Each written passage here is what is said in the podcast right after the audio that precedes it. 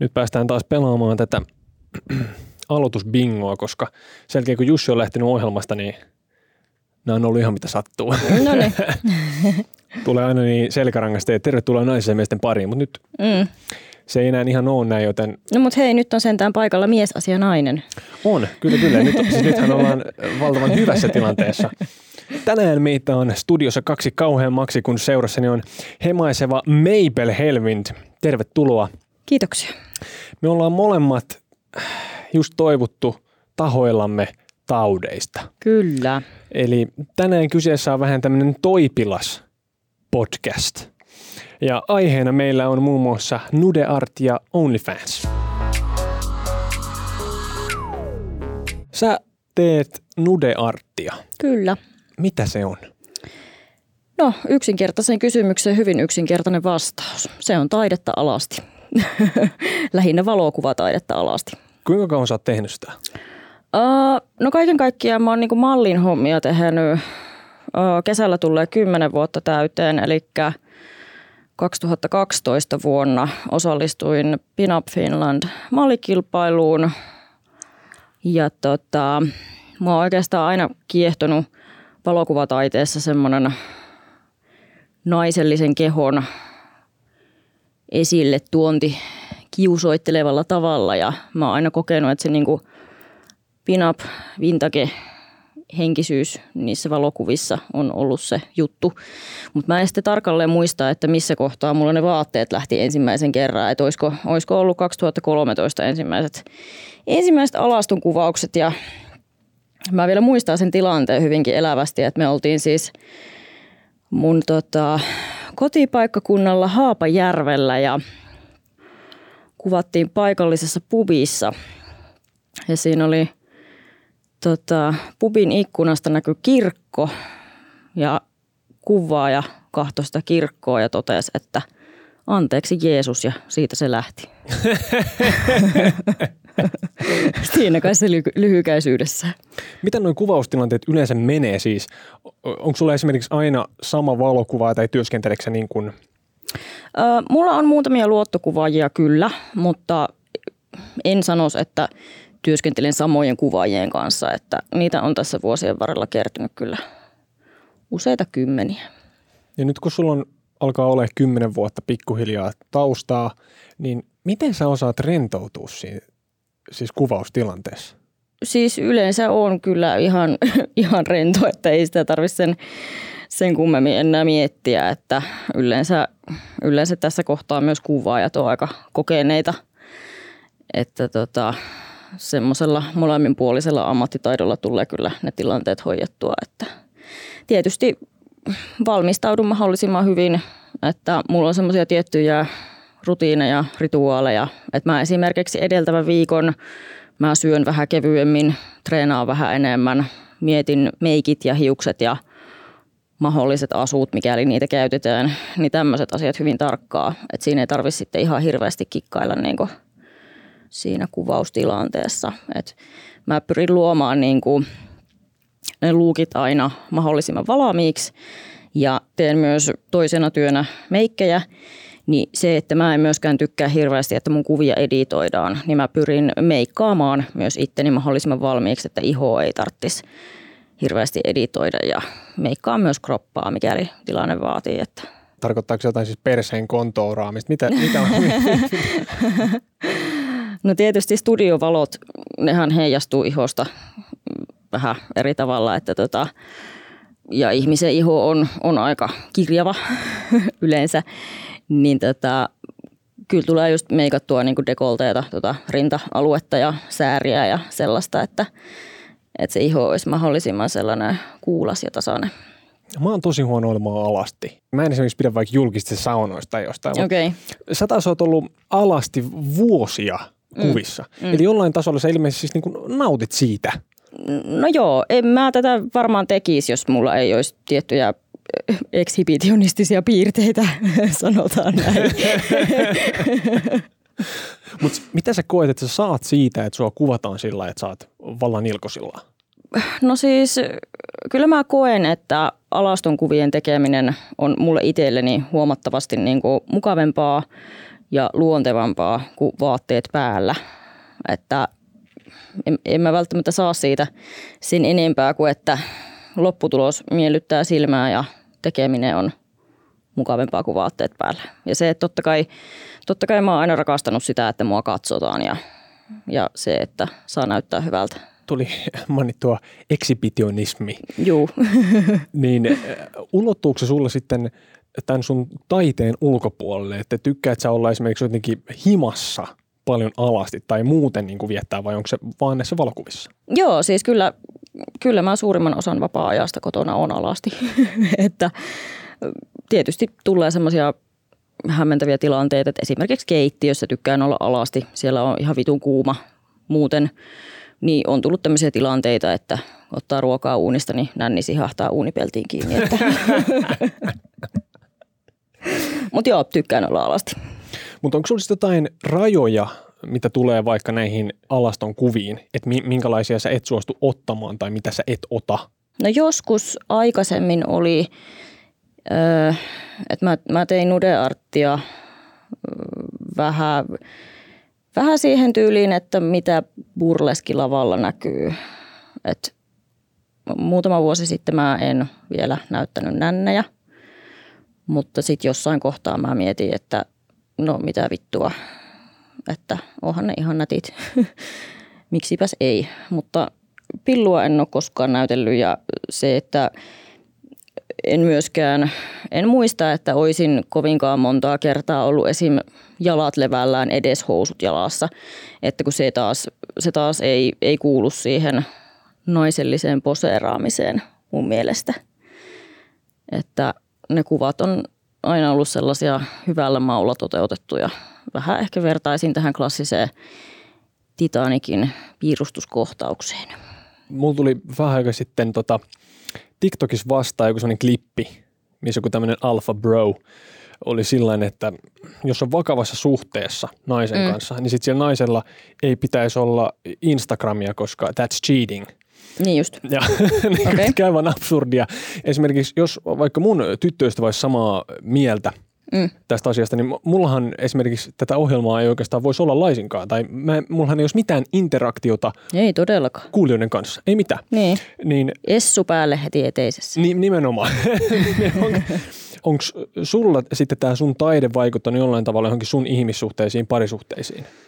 No en mä koe kyllä, että ois.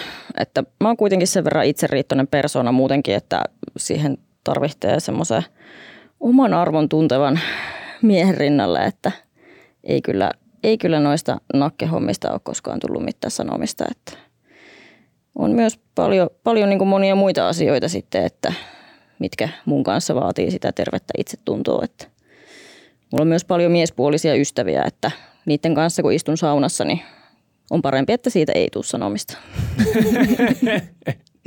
Kuinka paljon noin niin keskimäärin sua kiinnostaa ylipäätään toisten ihmisten mielipiteet? No ei yhtään.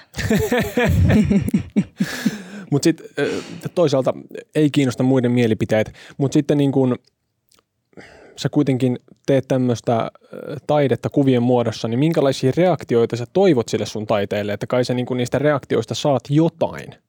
Totta kai, siis se on, se on aina ihana kuulla, että jos, jos ne kuvat miellyttää silmää tai sitten jos on ollut vähän tämmöistä isompaa konseptia, että siinä on oikeasti joku niin idea taustalla ja tuodaan vähän enemmän tunnetta esiin, niin musta on ihana kuulla niitä tunteita, mitä se taide on herättänyt. Mutta että jos mä nyt jotain negatiivista kommenttia saan, niin ne ei kiinnosta, ei sitten, ei yhtään saako niistä kommenteista vahvistusta sille sun omalle seksikkyydellesi? No ehkä jossain määrin joo, mutta että ei se mun, mun seksikkyys ja itsetunto ei millään tavalla riipu niistä kommenteista, mitä mä saan. Mä todennäköisesti tekisin tätä ilman sosiaalista mediaa tai kommenttejakin. Että. Tuleeko sulle paljon jotain semmoista lähpuu-matskua? no jonkun verran joo, mutta ne on sitten ehkä enemmän siellä DM-puolella. Sulla on myös OnlyFans-tili. Kyllä. Mitä sä teet sinne? No lähdetään nyt ensinnäkin siitä, että pornoa minä en tee.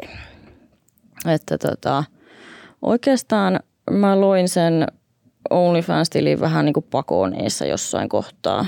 Että mä oon nudearttia tehnyt kuitenkin aika kauan ja yrittänyt pitkään löytää alustaa, että missä mä voisin niitä kuvia julukasta. Ja mulla jossain kohtaa oli, oli mä en muista oliko se Tumblr vai mikä, mikä tili se oli, mutta että saatoin laittaa just Facebookiin tai Instagramiin niin kuin sensuroidun version kuvasta ja sitten siihen alle niin kuin linkin sinne alkuperäiseen. Mutta sitten jossain kohtaa tämä niin kuin toinen palvelin muutti käyttöehtoja ja ne kaikki kuvat poistettiin. Aa, Mä että niin no okei. Okay. Ja myöskin Facebook ja Instagram, varsinkin siinä kohtaa kun ne yhdisty, niin tota, nämä alastomuussäännöt muuttuu aika naurettaviksi, että, että, että aikaisemmin siellä sai näkyä paljas perse, kunhan nyt ei ihan räpyllä siellä välissä pilahda. Mutta että nykyään ymmärtääkseni siitä kuvasta pitää tulla ilmi, että on edes stringit jalassa, että naruun pitää näkyä.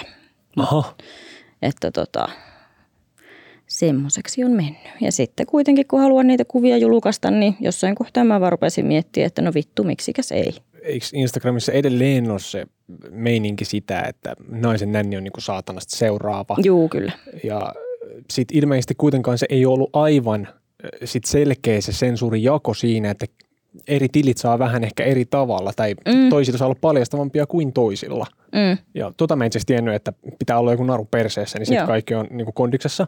Ja äh, mulla tuli tosta mieleen semmoinen, että mä näin joskus tämmöisen kuvan naisen tilillä, Joo. mikä liittyy naisten sheivaamiseen. Siinä oli tämmöinen Mm. niin painava teksti siitä. Ja sitten siinä näkyy tällainen vyötäröä ja sitten alushousujen alta tai jostain näkyy häpykarvoja. Joo. Ja se oli poistettu seksuaalisena kontenttina.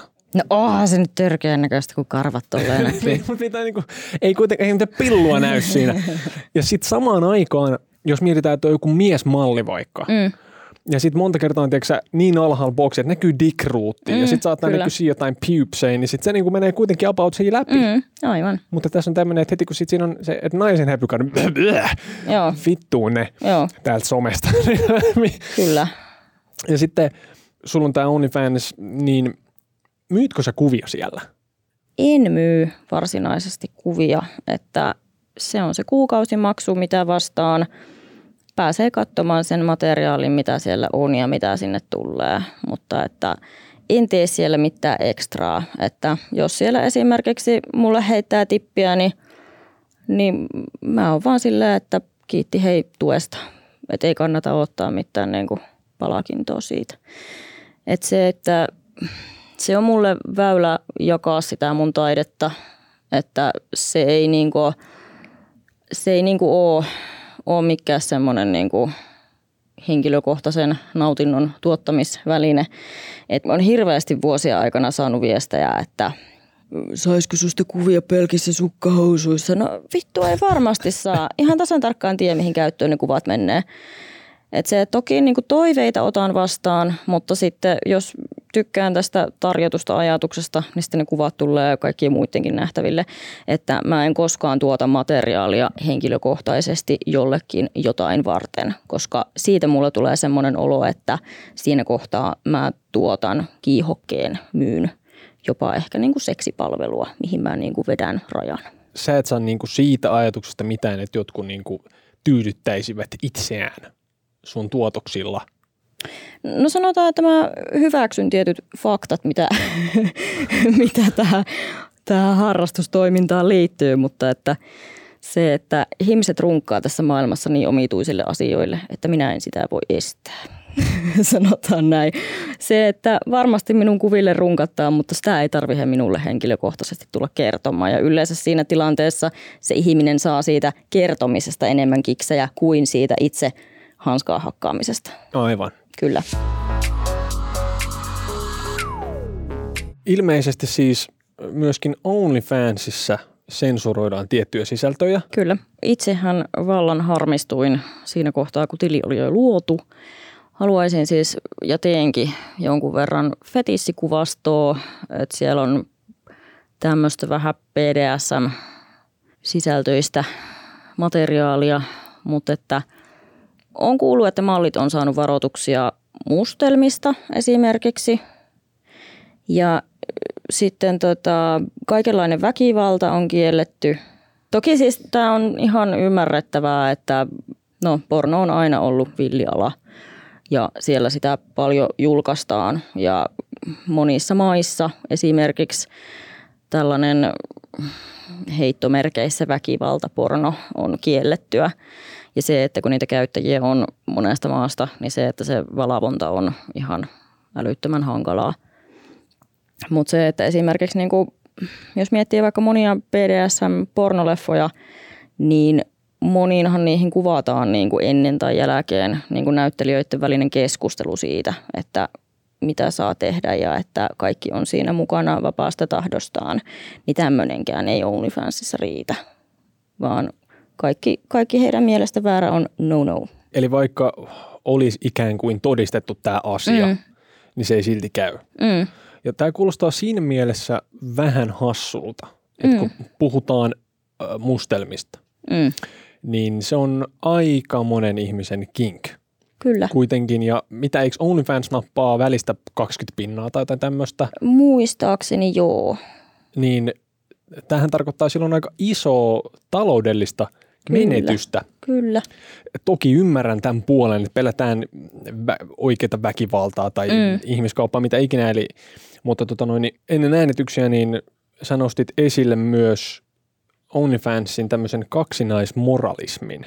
Kyllä. Siis se, että on jotenkin hyvin hämmentävää, että jos nyt mulla on perseessä vähän mustelmia, mitkä on yhteisymmärryksessä kahden aikuisen leikeistä tullut, mutta sitten samaan aikaan siellä on hyvinkin villiä meininkiä, että tavallaan siis OnlyFansin hyvä puoli on siinä, että se on tavallaan, tavallaan tässä niin kuin lähiaikoina sanoisin jopa, että jollain tavalla mullistanut pornoteollisuuden ja sen niin kuin pornon eettisyyden.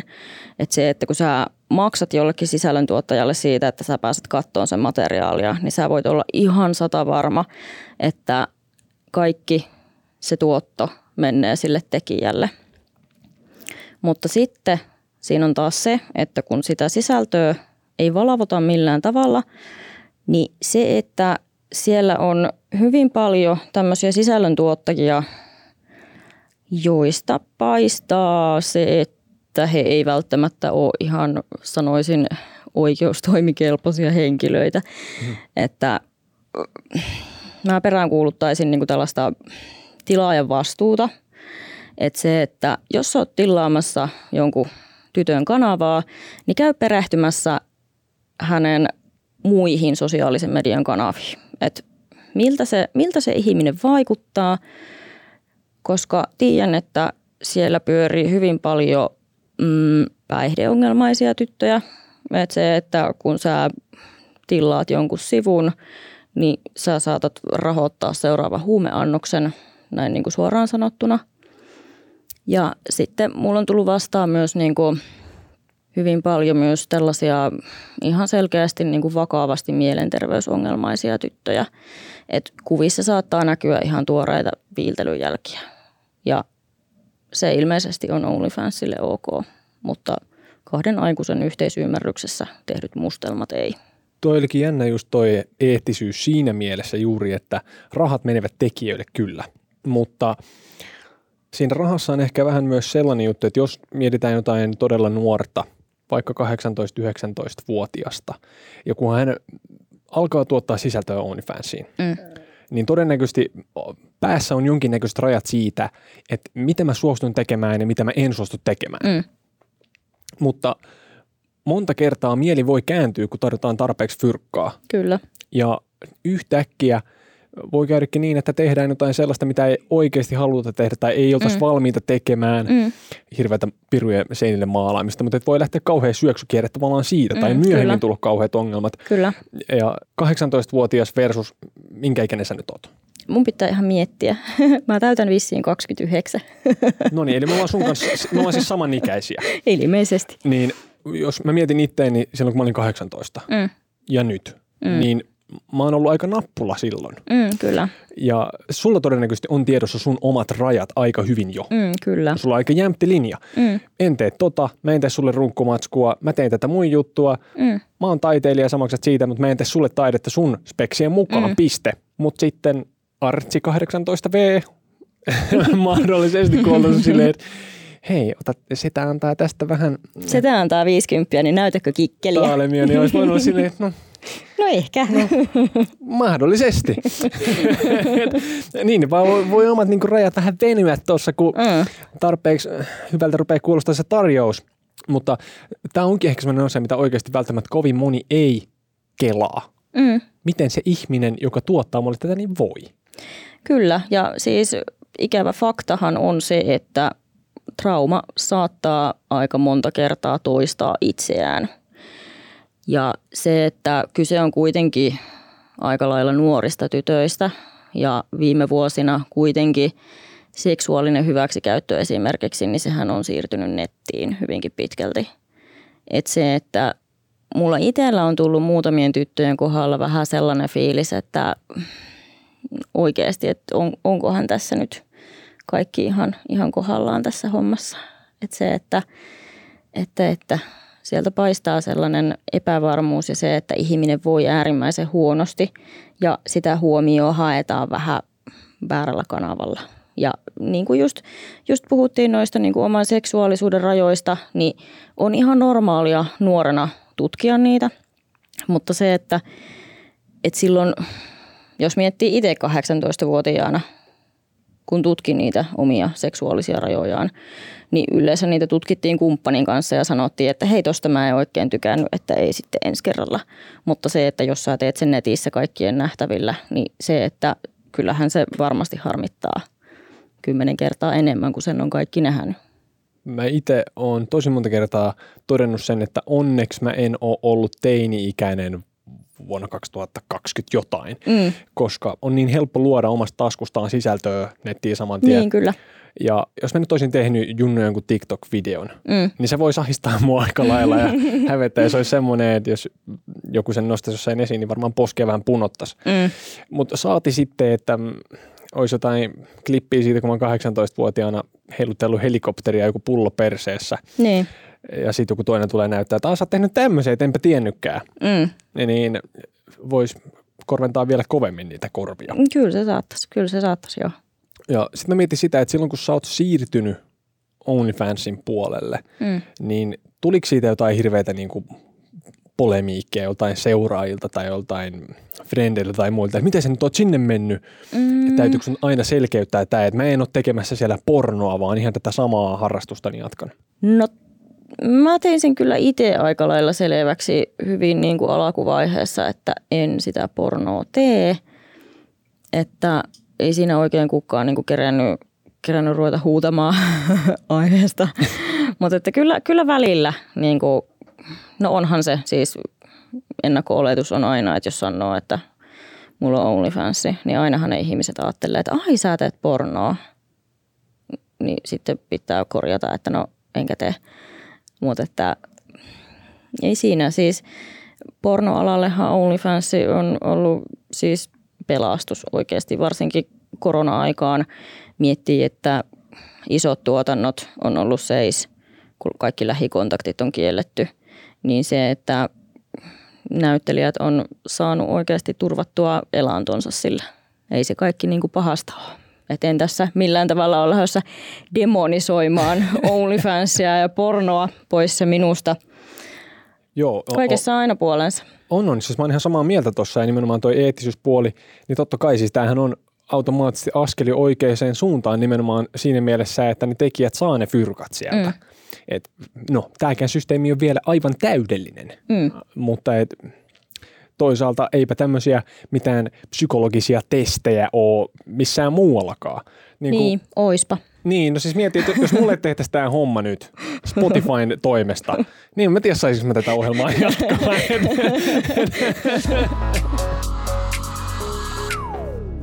Voidaanko puhua vähän aikaa tuosta BDSMstä? No, tokkiisa. Mulla on nyt tullut siis viime aikoina itse asiassa kyselyitä tästä, että voisiko BDSMstä tai jostain King-hommista tulla enemmän asiaa. Mm. Ja joitakin jaksoja sitten itse asiassa tuli tämmöisiä äkkivääriä äh, lausuntoja ainakin sen kuulosia jaksossa mm. sanottua. Ja itse asiassa säkin niistä mulle mainitsit silloin, että hetkinen, olin kuullut tämän jakson ja siellä Joo. nyt vaniljapoika pikkusen päästeli suustaan sellaisia lausuntoja, että en ole ihan varma. Joo. Niin tota, lähdetään ää, alusta liikkeelle. Miten sä oot itse päätynyt tuonne tuommoisen läiskyttelyn ja mustelmien maalaamisen pariin? No oikeastaan, oikeastaan mulle itselle se niin BDSM-kulttuuri on lähtenyt niin kuin enimmäkseen siitä estetiikasta liikkeelle. Mutta että Tarkoitat siis nahkaa, naruja. esimerkiksi, että tota, tuolla niin kuin valokuva puolella niin yksi, yksi mun tota, innoittajista on Betty Page, joka on siis ensimmäisiä fetissimalleja, ellei siis jopa ensimmäinen. Ja tota, jos nyt lähdetään miettimään niin noita henkilökohtaisia mieltymyksiä, kai kun mä vähän ujostuttaa puhua näistä, mutta tota, mä oon itse hirveän sellainen niin voimakas persona ja helposti niin otan ohjat tilanteessa kuin tilanteessa. Joskus on vaan ihanaa, kun joku heittää seinään.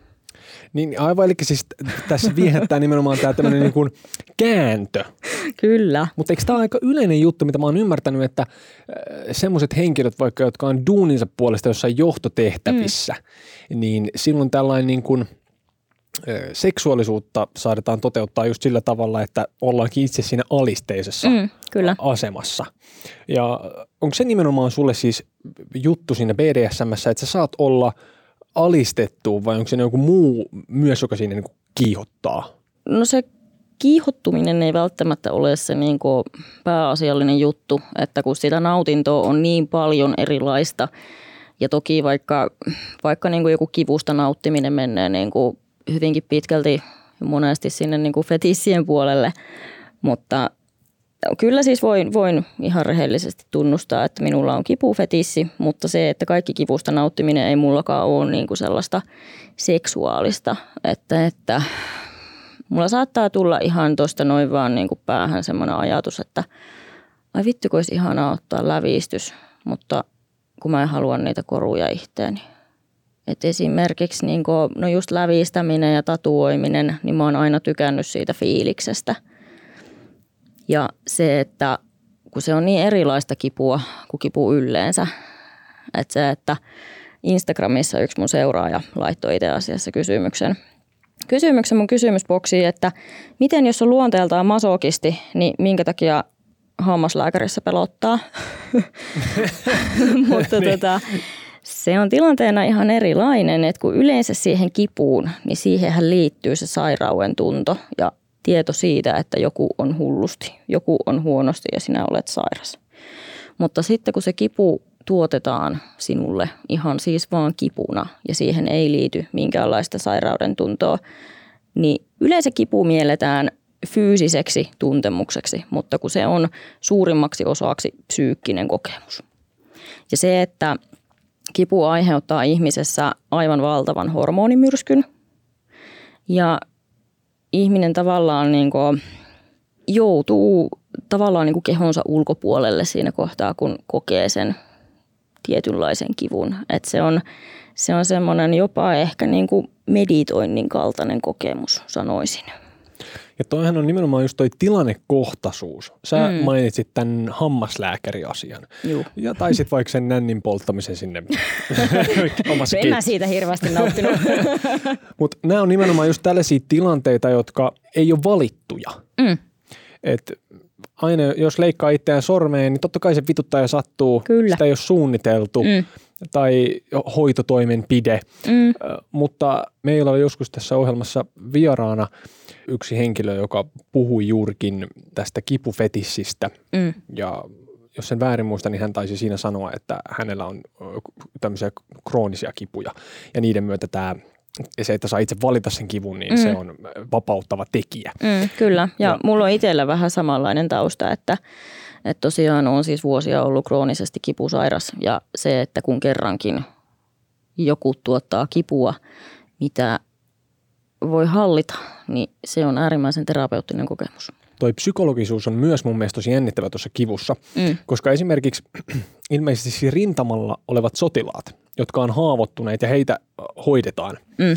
niin he tarvitsevat huomattavasti vähemmän kipulääkkeitä Mm, kuin kyllä. muut ihmiset, koska heillä siinä on se pelastumisen tunne, heitä, heitä mm. viedään pois ja pelko on aina, aina niin kuin iso juttu, että jos mä menisin hammaslääkäriin, niin musta tuntuu, että siinä kohtaa kun mä avaan suun, niin mä oon silleen, äi, äi saatana, no niin, Juu, sä minä en tuliko?" suostu sinne ilman huumeita. Niin. Itse asiassa tämä on mun mielestä vitun huutava vääryys. Mä haluan Suomeen Amerikan systeemin, jos mulla annetaan kaksi niistä pilleriä, ei viagraa, imasen noin. Sen jälkeen kanttu vei herää kolme tuntia myöhemmin tupot suussa ja sitten puhuu sekavia ja kaveri kuvaa siitä video, missä tuli kuin nettihitti. Niin, kyllä. Semmoisen tilanteen mä haluan. Sinne, että Juuri näin. Laitakaa vittu kaikki kuntoon, mä en halua tietää mitään, rikotaan Matrix. Kyllä. Tiedätkö näin? Mutta mullahan on itselleni siis säälittävä kipukynnys. Okay. Se tarkoittaa sitä, että mä en yleensä saa kivusta mitään muuta kuin sen semmoinen ää olon. Ja totta kai on myös mahdollista, että mä en ole vaan kokenut oikeanlaista kipua, tai siis nimenomaan tässä oikeanlaisessa tilanteessa. Mm. Ja tota, mulle eräs kuulija selvensi vähän tätä viehätystä Mm. sitä kautta, että se toimii vähän niin kuin mikä tahansa muukin harrastus Mm. Että pikkuhiljaa siinä mennään äh, rajumpaan suuntaan, kun siinä harrastuksessa kehitytään, Mm. niin sitten saattaa haluta niinku lisää. Niin on, onko sulla, äh, ootko kokenut tämmöistä kehityskaarta siinä sun tekemisessä? No en mä kyllä hirveän tarkkaan ole analysoinut. Että onko se ollut alkuun silleen, että joo, että läimäsen mua vähän tuolla tassulla perseeseen ja nykyään sieltä haetaan jotain lapioa. Sillä annetaan vähän tuosta. No ei oikeastaan. Ja sitten mä oon huomannut, että no, multa on selkä leikattu ja toinen kipusairaus pysyy kurissa lääkkeellä, niin mä en myöskään niin kuin kaipaa sitä tarkoituksella tuotettua kipua enää niin paljon. Ja yksi kuulija siis selitti mulle myös sitä, että oikeastaan se, että jos vaikka omaa puolisoaan läpsäsee perseelle, Mm. Niin siinä on tavallaan jo niitä BDSM niin kuin piirteitä olemassa siis siinä mielessä, että siinä on ikään kuin tämän alistajan ja alistujan asetelmat tämmöisessä hyvin lievässä mielessä olemassa, koska sillähän tavallaan tuotetaan hiukan kipua. No hyvin lievässä, joo. Mm. Et, et, tavallaan jos, jos tämä olisi niinku se raja, Mm. niin sitten mä voisin sanoa, että olen hyvinkin siis popedoitunut kinkyilijä. Niinku. ja sitten on sinänsä siis mun mielestä mielenkiintoinen ilmiö, että eh, koska tasa-arvoahan pyritään koko ajan kohentamaan yhteiskunnassa ja Mm. mm. edistämään, niin sitten kuitenkin tässä BDSMssä niin kuin epätasa-arvoisia asetelmia toteutetaan aivan omasta tahdosta. Mm, kyllä. Mutta joo, siis äh, niin kuin mä sanoin, niin mulla se BDSM-homma on lähtenyt niin kuin, siis alun perin siitä estetiikasta liikkeelle. Ja se, että teen tosi paljon niin kuin sellaisia BDSM-henkisiä kuvia, mutta sitten nekin, mitä mä teen, niin tämä on, tää on vähän tämmöinen kaksipiippunen juttu. Että tavallaan se on sitä mun henkilökohtaista seksuaalisuutta, mutta kun mä teen BDSM-kuvia, niin mä teen niitä naisten kanssa. Ja mä en ikäpäivänä harrastaisi BDSM-leikkejä naisten kanssa. Eli, eli se, mitä se katsoja näkee, niin se ei ole sitä mun henkilökohtaista seksielämää. Niin, se et on se, vain et tätä mä- visuaalista taidetta. Kyllä, että mä en ikäpäivänä suostuisi naisen alistettavaksi. Se, se, se ei, mä en vaan kykenisi jotenkin niinku asettumaan siihen asemaan, koska jotenkin eh, näin, näin tässä, tässä asiayhteydessä kuitenkin naisen heikompana sukupuolena. No niin, ja siellä kainalokarvat suhisee, kun feministit tulee meikäläistä eheyttämään. Älkää suunnatko viestejä ne naisasimiehet podcastille, vaan tuota... Valtava kiitos Mei, kun tulit seurakseni tänään. Kiitos, kiitos. Kaikille kiinnostuneille, niin Mein kuvia voi käydä katsomassa Instagramissa at, Mabel alaviiva Hellwind. Sieltä löytyy myös se linkki sinne toiselle sivulle. jota ei Instagramissa itse asiassa saa mainita. Ei, ei saa edes kirjoittaa. Ja tätähän ei saatana mulle kerrottu siinä kohtaa, kun rupesin mainostaa. Heti tuli varoitus. Mutta täällä voit sanoa, sano se. OnlyFans. Fucking OnlyFans. OnlyFans. Sinne. Heippa! Heipsan!